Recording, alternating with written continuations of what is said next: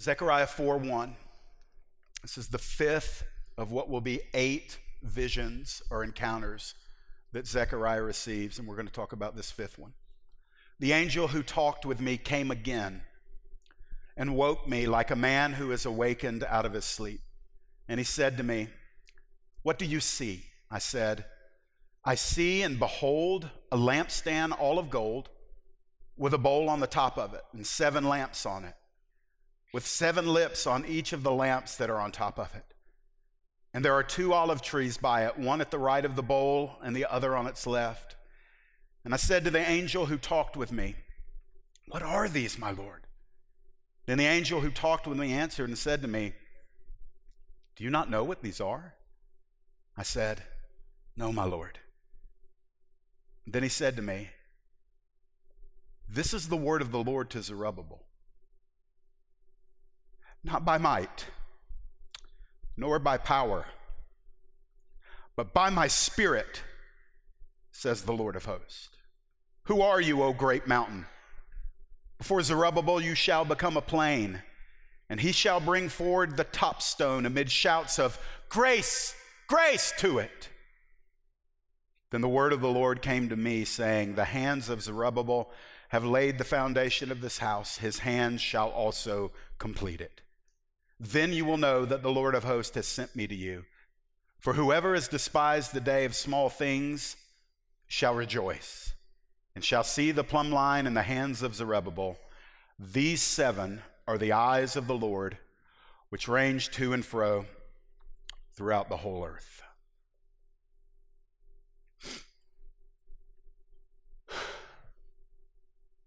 Y'all just gonna have to let it be messy this morning.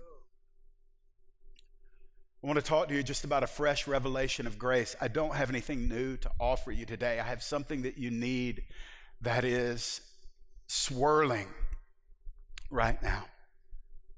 You weren't born for constant striving. You weren't born into a destiny of anxiety. You weren't, weren't born to wring your hands wondering if you have enough to make it happen, whatever it is. You weren't born to remain in an orphan spirit condition. You weren't born to remain in an arrogant condition where you know you have it all together because you, you know how to hustle. You weren't born for any of that. We were born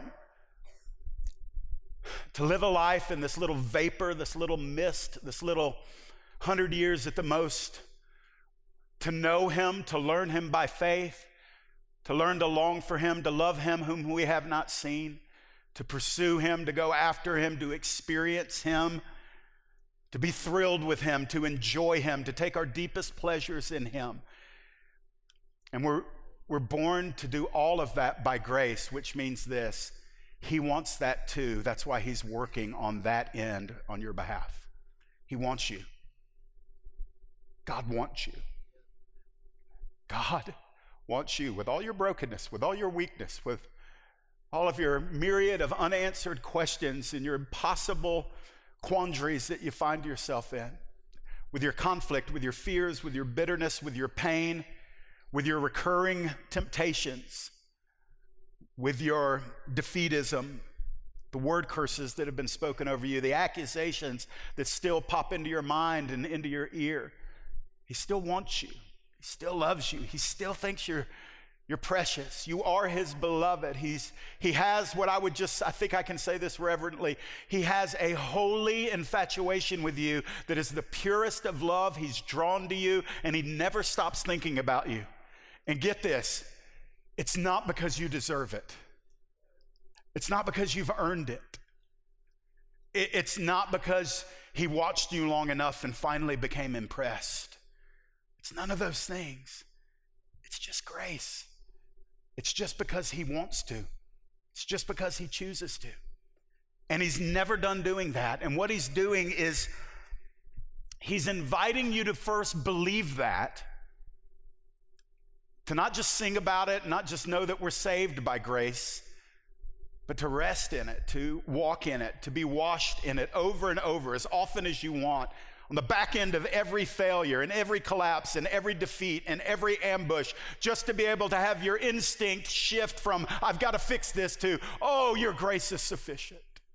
to be able to just live in that place. But we, we don't do that easily. And so he constantly shepherds us into it. And he's not frustrated about that. He's not frustrated about saying, I'm going to teach you about grace again because you still don't get it, but I love you and I'm still giving you grace. So, Zechariah is a prophet.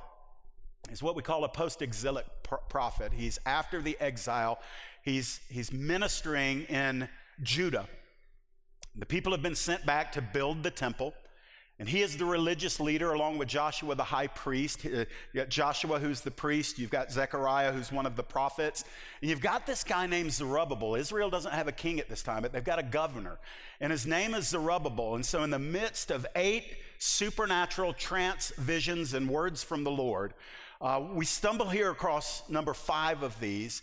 And it's a word to Zechariah, but it's a word primarily over Zerubbabel. So Zechariah is getting in this moment with the Lord that's a supernatural moment that's being facilitated by an angel. Like the Bible is like really charismatic, by the way. You, have got trances, you've got prophets, you've got angels, and you've got visions. And um, I'm not going to apologize for that. I'm kind of like, more, Lord, more, more.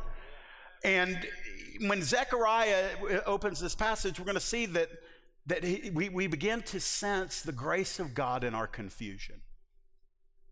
And it's because Zechariah is confused about this vision. The first thing that happens is he's awakened. Verse number one says, The angel who talked with me, Zechariah is writing this in the first person.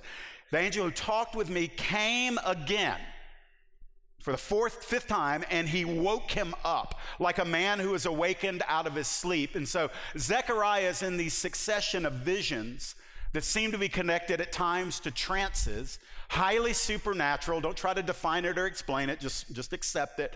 And, and the angel wakes him up, so he becomes lucid, although he's still in the midst of a vision. He is aware within the vision, and then he is questioned in verse number two. And the angel that comes to him says, Zechariah, tell me what you see. What do you see?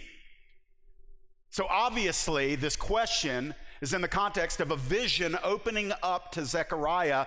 And in verses number two, three, at the end of verse number two and into three and four, Zechariah tells us what he sees. So he's aware of what's going on. He's able to quantify that he's seeing certain things, and I'll read them here in a second. But we're going to find out he has no idea what he's supposed to be gaining or gleaning from all of this. He says, I see and behold a lampstand all of gold. It's got a bowl on the top of it it's got seven lamps on it and seven lips on each of the lamps that are on top of it. And there are two olive trees by it, one on the right hand and one on the left hand. And then he says to the angel who's talking with him, What is this? What are these, my Lord? So here he is in the will of God in the midst of a vision, a trance that God is giving him. Clear communication from heaven. God is saying something, God is doing something. It's unfolding before his eyes. There's an angel who is chaperoning Zechariah through it. And as it's happening, he, his question is this What is happening here? And then the angel kind of throws a little sauce on it. And we see that Zechariah is confused in verse number five because the angel just says, You don't know what this is?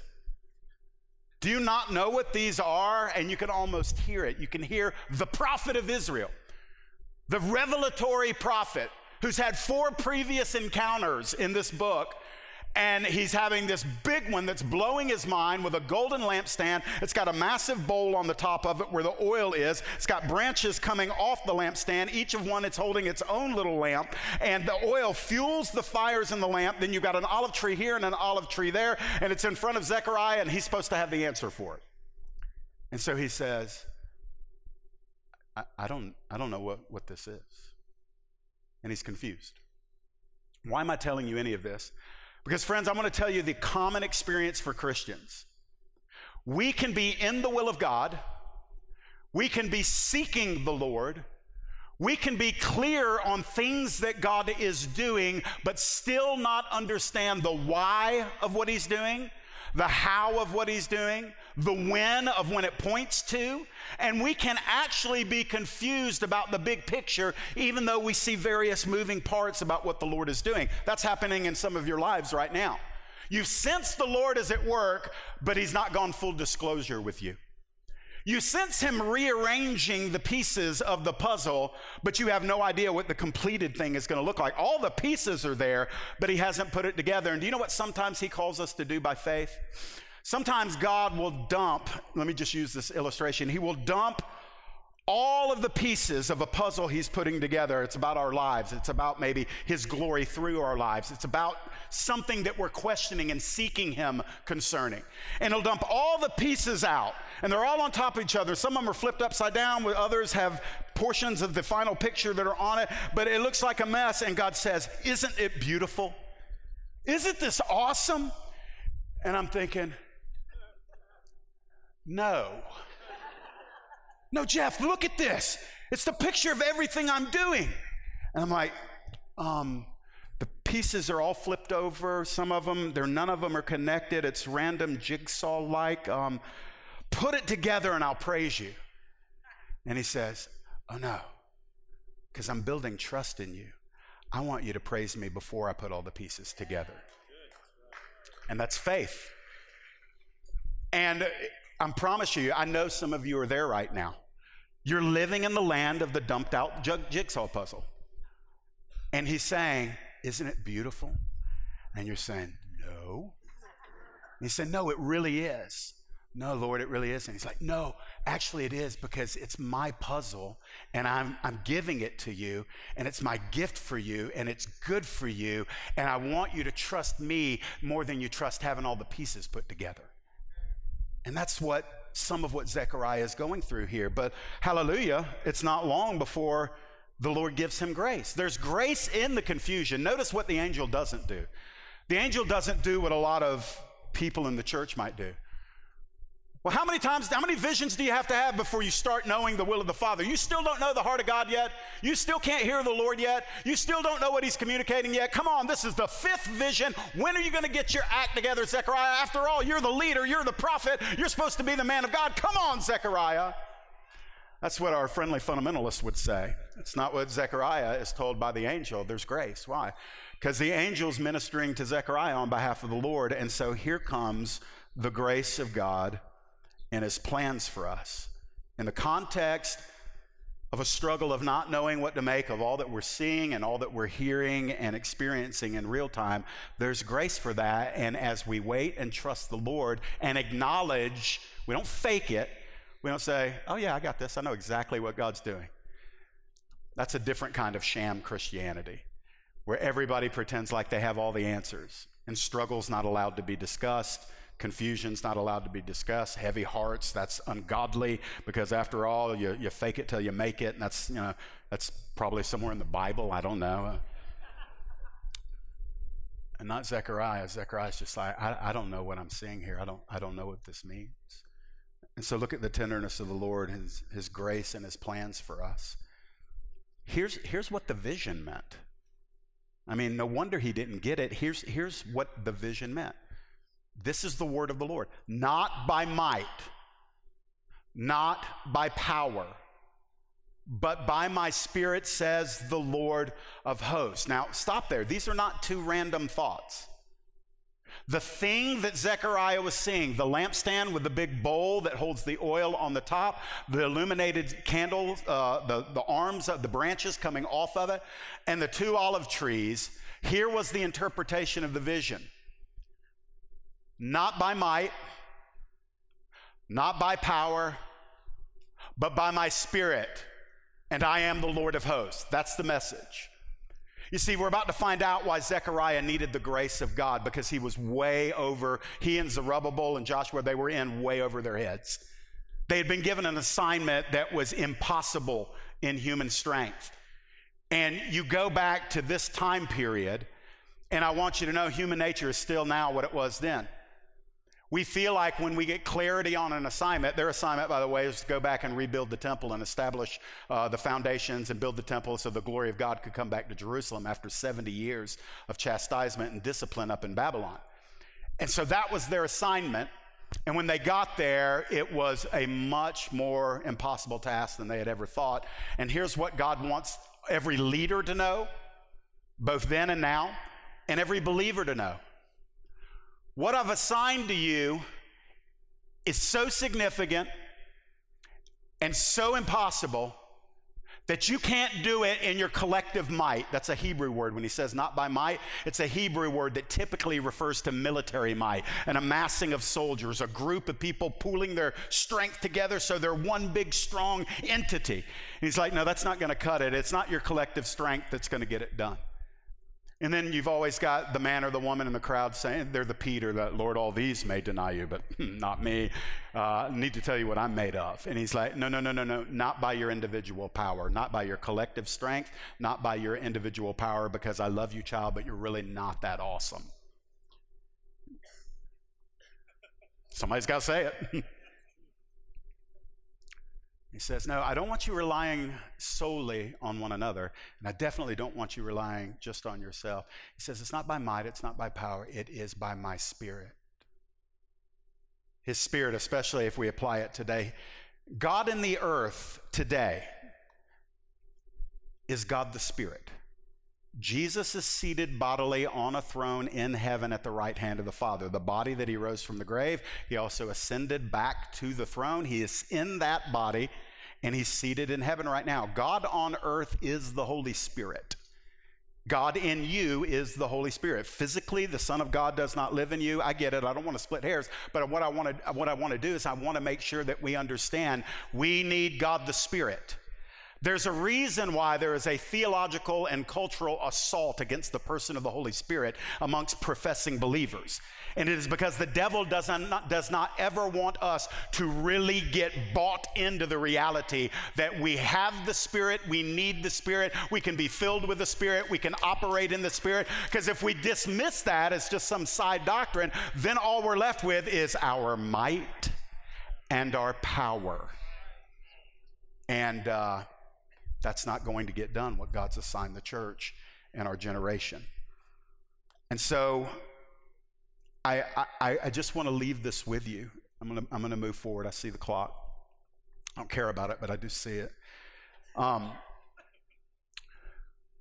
some of you need to just meditate for 48 hours on this verse until the Lord starts speaking it to you. Um,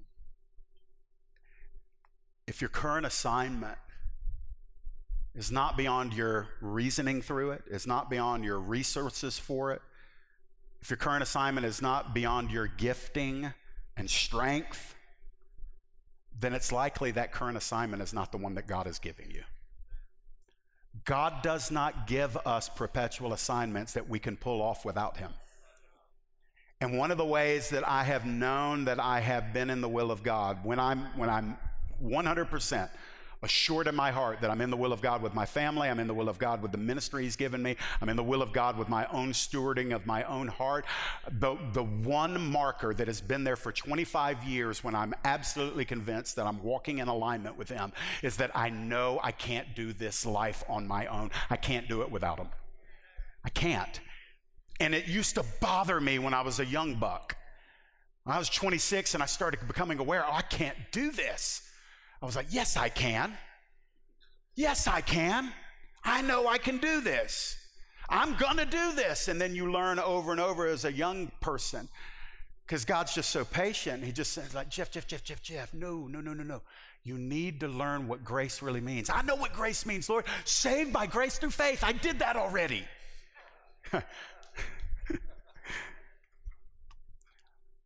if, if you're in over your head and you're feeling it, it might just be a perfect indicator that God has you exactly where you're supposed to be. If you don't know how it's going to happen, oh, that may be God smiling on it, saying, That's right, that's right, that's so good. Yeah, stay there, stay there. If you're twitching sometimes because you're watching the calendar turn and the, the deadline is coming and you're, you're, you're just not knowing, uh, that, that may, listen, that may actually be an indicator that you're learning to abide in grace because twitching isn't the same as leaping into action. A, a twitch is a leap restrained. Oh, somebody write that down. I like that. He says, No, it's not, it's not your strength, it's not your power. It is by my spirit. In other words, the Lord is just saying, if I can just kind of condense this, He's saying, Hey, it's not you, it's me. But because I love you, it's going to be us. And we tend to think of us, um, me for you, me for you. And God's like, no, actually, it's me for you. And because I'm for you, there's an us possibility. And so if you'll start thinking us, then you won't be relying on your might and your power, and you won't be scrambling mentally to figure everything out. You won't be missing sleep at night, and you won't be checking the, the stock market every day to make sure you're going to survive another day. It's just this issue within us that we are, we love to talk about grace, but we are strugglers to be brought to the place where we're actually grace dependent, much less grace comfortable. And so he goes on a little bit further. Are y'all with me? Okay. Then the, Lord, the, the, Lord's word goes from being to Zechariah about Zerubbabel and then the Lord starts speaking to Zer- the thing that is opposing Zerubbabel. God speaks to the opposition here in verse 7. Listen to this. Who are you, O great mountain? Before Zerubbabel, you shall become a plain. So, this is not the only time in your Bible where you'll find God almost it's as if he says daughter can you, can you step aside a second i'm going to speak to that thing that's coming against you Son, why don't you move out? I'm your daddy. I'm going to move you over right here. I'm going to speak against that thing that's defying you. See, Zerubbabel, Zerubbabel, hubble double bubble. That's, that's quite the name. Big Z, we'll call him that.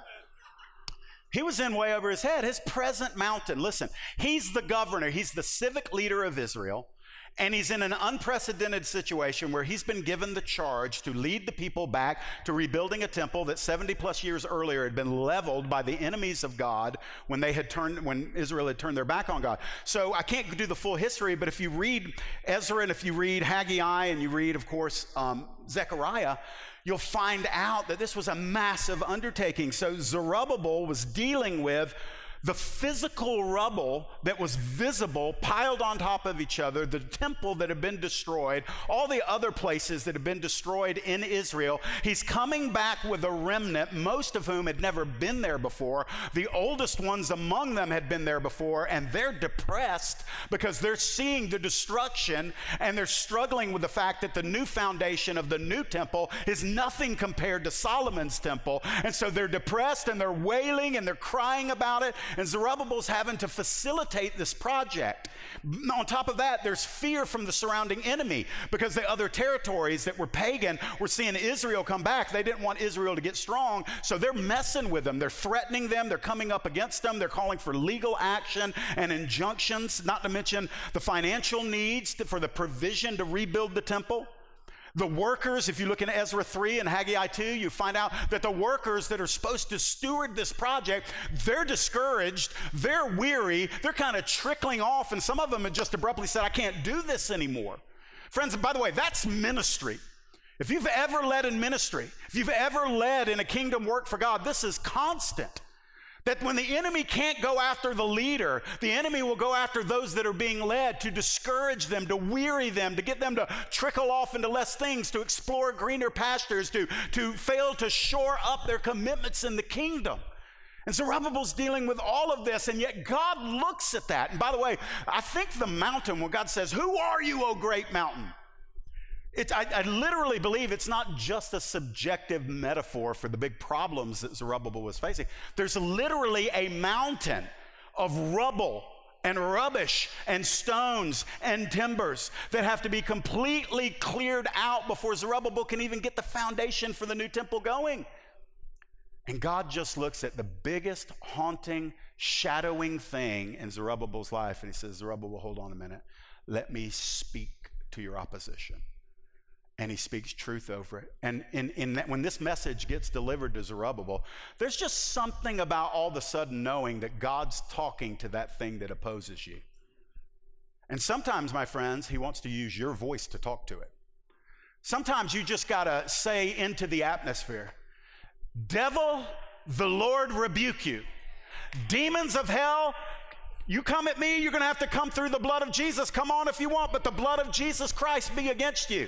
I remind the enemy almost every week that there's an empty tomb that they have to explain. That, that literally, you sometimes you just have to be the voice of God, Him speaking through you. So you don't make that mountain bigger than it actually is when God is saying to that mountain, I'm going to level you like a plane. And there's grace for that. Some of you are facing your own mountains. Some of you are looking straight into impossibility. You're saying, I don't know how we're ever going to get this fixed. I don't know how we're ever going to get this done. I don't know how I'm ever going to be the woman I need to be, the man I need to be, the young person I need to be. I don't know how I'm ever going to conquer this besetting sin or this in, in constant struggle. I just, uh, and, and the voice of the Lord speaks through the Spirit and says, I say to your mountain, be moved and be leveled in the name of Jesus. And I guess some of it depends on what voice are you listening to? Are you listening to the mountain that opposes you? Are you listening to the God who opposes the mountain? And so Zechariah is getting a message of grace in the midst of God's plans for Zerubbabel. And so I love verse number seven. Zerubbabel shall bring forward the top stone amid shouts of, Look at me, I did it, I'm awesome. Oh, no, that's not what he says. Shall bring forward the top stone amid shouts of grace. Grace to it. Do you know what God does here? In the vision, and by the way, this is all still an explanation of the candlestick and the olive trees. The message is this. Let me just slow down here for a second. The, the candlestick um, that, that Zechariah was seeing it's the light. It's, it's, a, it's an emblem of God's glory. It could even be kind of distilled down to Israel's glory during the season, the returning of the light of Yahweh to that, that region and to that people. And it could, it could refer to the light that will, the glory that will emanate from the temple once it's built. But ultimately, the candlestick is the illumination of the presence and the will and the covenant of God in Israel. And everybody knew in that day, in order to keep the light lit, you got to keep the oil full. And so you got this big basin and oil, but man, somebody's got to make sure that oil gets in there. And God says, mm, No, let me tell you how it's going to work. I got a tree here, and I got a tree here. And later on in this same chapter, you find out that there's two pipes coming from the tree. And the pipes are pouring into the bowl, and God's saying, I'll take care of the oil. I'll take care of the oil. And by the way, later on, you're also going to find out that these two trees represent two individuals. Those individuals are not specifically named. Most people think that it's probably Zerubbabel and Joshua the high priest, or Zerubbabel and Zechariah. And so it is God's use of flawed people who are limited in understanding and resource and giftedness. God says that's okay. There's going to be a lot of grace and the oil is going to flow. It's going to be constantly piped. There's going to be enough to keep the lamps burning. And so there we are. And friends, listen, what that does is it speaks to us of a new level of surrender where we're not constantly stressing about, oh, is there enough in me? Is there enough in my ministry? Is there enough in my calling? Is there enough in my family? Is there enough in my Christianity? Is there enough? The answer is no, there's never enough. Your enough is Him. Your enough is grace. It doesn't mean we can be flippant and casual and irresponsible. That's not the message. The message is you weren't born to stress over things that you're not empowered to fulfill. And it takes us to abandoning ourselves to grace to where we can still be faithful and industrious and, and committed and joyful without being toilsome and anxious and stressing and fretful and worried. And I, I, this isn't even prophetic, this is just common sense. There's some of you in the room that are living in anxiety and toil and stress, and it's been a long time that you've been that way. And the Lord is still whispering in your ear so tenderly, but He is unbudging on this thing. He's saying, It's still not about you. It's still not about your power. It's still not about your gifting. It's still not about what you've built. It's still not about what you envision. It's still not about that. I love you. I'm for you. But it's going to be by my grace. And here's the, here's the kicker. Sometimes we can say no to grace.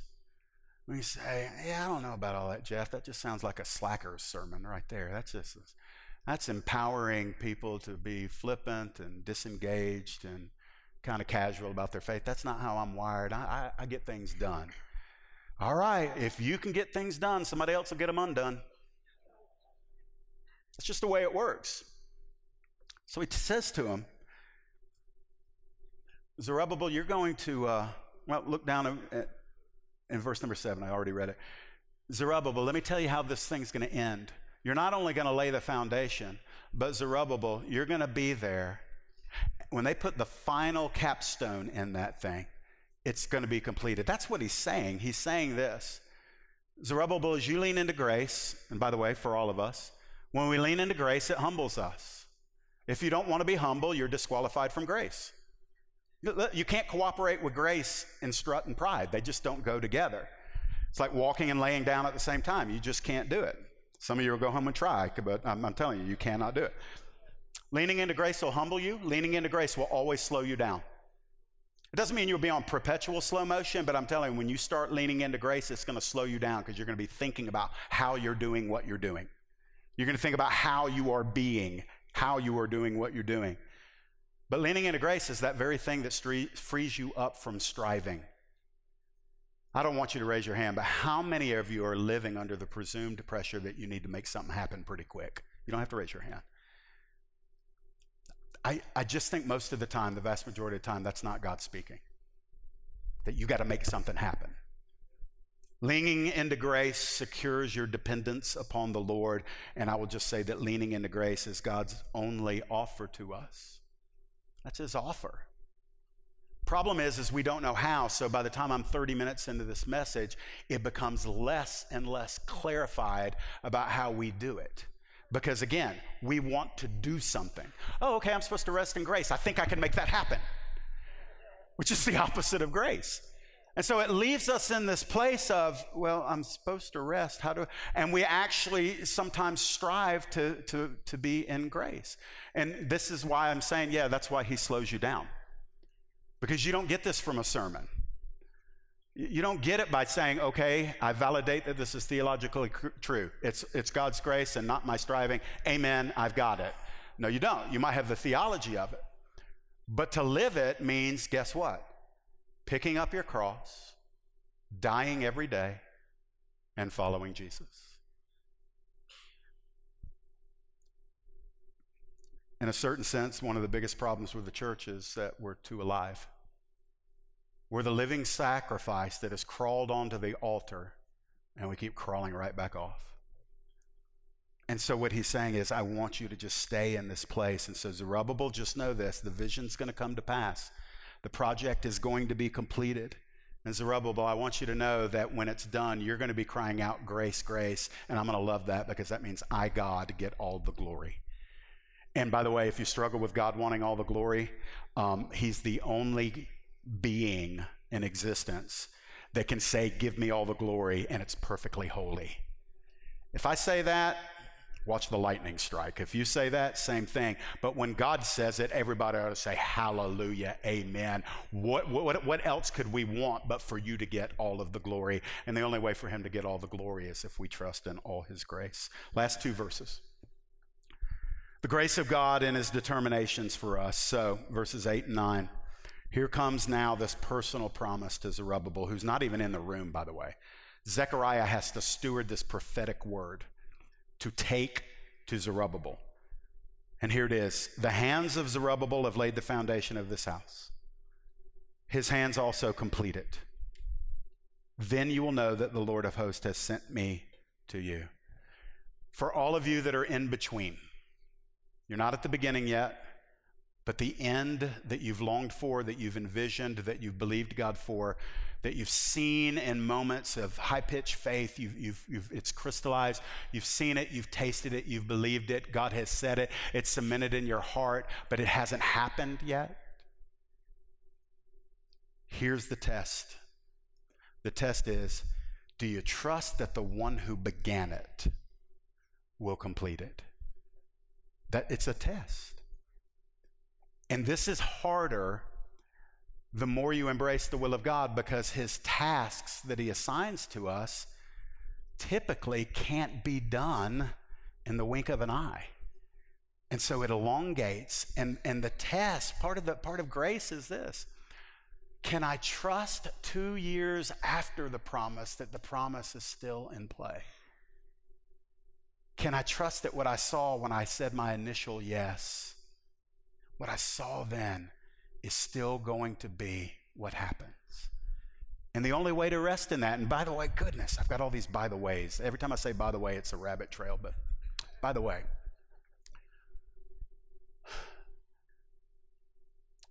there's opposition against the vision he gave you, there's opposition against the assignment he gave you. There is the world, the flesh, and the devil opposing everything he's called you to be. I mean, listen, I, I, I want to encourage you your struggle is real. It's valid because there is a threefold enemy coming against your identity, trying to tell you you are something than God, other than what God says you are. And so, learning how to go through that, and especially when some of the evidence makes it sound like the accusers got it right. The enemy will tell you the truth about yourself sometimes, he'll just take it to an illegitimate end. The enemy will whisper up and say, Oh man, you are a stinker you have an attitude problem. This is the same thing you've asked God to forgive you for 45 times last week. And the devil's got the right facts, but he's trying to lead you down the wrong path with those facts because he wants you to conclude, yeah, I ought to quit. I ought to stop. I ought to give up. I, I'm dishonoring God. God's mad at me. He's probably going to kick me out of the house. I'm not going to be able to do this. And what God says is, O mountain, I'm going to level you into a plain. And the work I began with this one, I will see it complete at the very end. And when it's all done, everybody that sees it will know that I was among you. And everybody will say, Grace, grace, grace. And so at the end of verse 10, and worship team, if you don't mind, come on up, please. There was a group of people that looked at the smaller foundation of Zerubbabel's temple and they were mourning over the loss of former years. Verse 10 says, Whoever despised the day of small things shall rejoice and shall see the plumb line in the hand of Zerubbabel. What, what is that referring to? There was just a, a, a contingent of older people who were recognizing the Lord was doing a new work but they were, they were entering into death by comparison. Which, by the way, if you live for comparison or in comparison, man, you're drying up on the inside. Things are dying in you. And so they couldn't appreciate what God was doing in the moment because, in their estimation, it looked radically paltry compared to what God had done in the past. And what God does is He actually adds a word in the message for those people. And here's, here's, the, here's the the thrust of the message. Don't underestimate small beginnings. Don't, don't refuse to be grateful for smaller gains. Don't compare what you have to what you once had or what you hoped you have. Why? Because that's not grace. That's toil, that's striving, that could be arrogance, and that's not the Lord. And what he's saying is this if you'll rejoice in the day of small beginnings, if you'll just take great comfort in anything you see me doing, they had forgotten they were in captivity for 70 years. It's like, man, when you come out of captivity, the last thing you want to do is get back to the promised land ungrateful. You know, it's just every now and then, just sidebar, sidebar, quick one. Every now and then, when you find yourself getting sour on the terrible, rotten, awful hand you've been dealt in life, maybe just push back from the bitter table and just say, Jesus, thank you for dying on the cross for my sins. Thank you for coming after me with the gospel. Thank you for opening my heart to the word of truth. Thank you for saving me when I cried out to you. Thank you for forgiving me all of my transgressions, rebellions, wrongdoings, and indifferences. Thank you for saying that you loved me even when there were days, months, and years where I didn't give a second thought to you. Thank you for never allowing hell to be my destiny. Thank you for calling my name and having it written in the Lamb's book of life. Thank you, Lord, for maybe it's a small beginning compared to what could have been or what once was, but Lord, thank you that I am not where I could be. And thank you, Lord, that I am not here today where I'm going to be eventually, Lord. I believe that your grace is sufficient. Will you, will you stand to your feet this morning?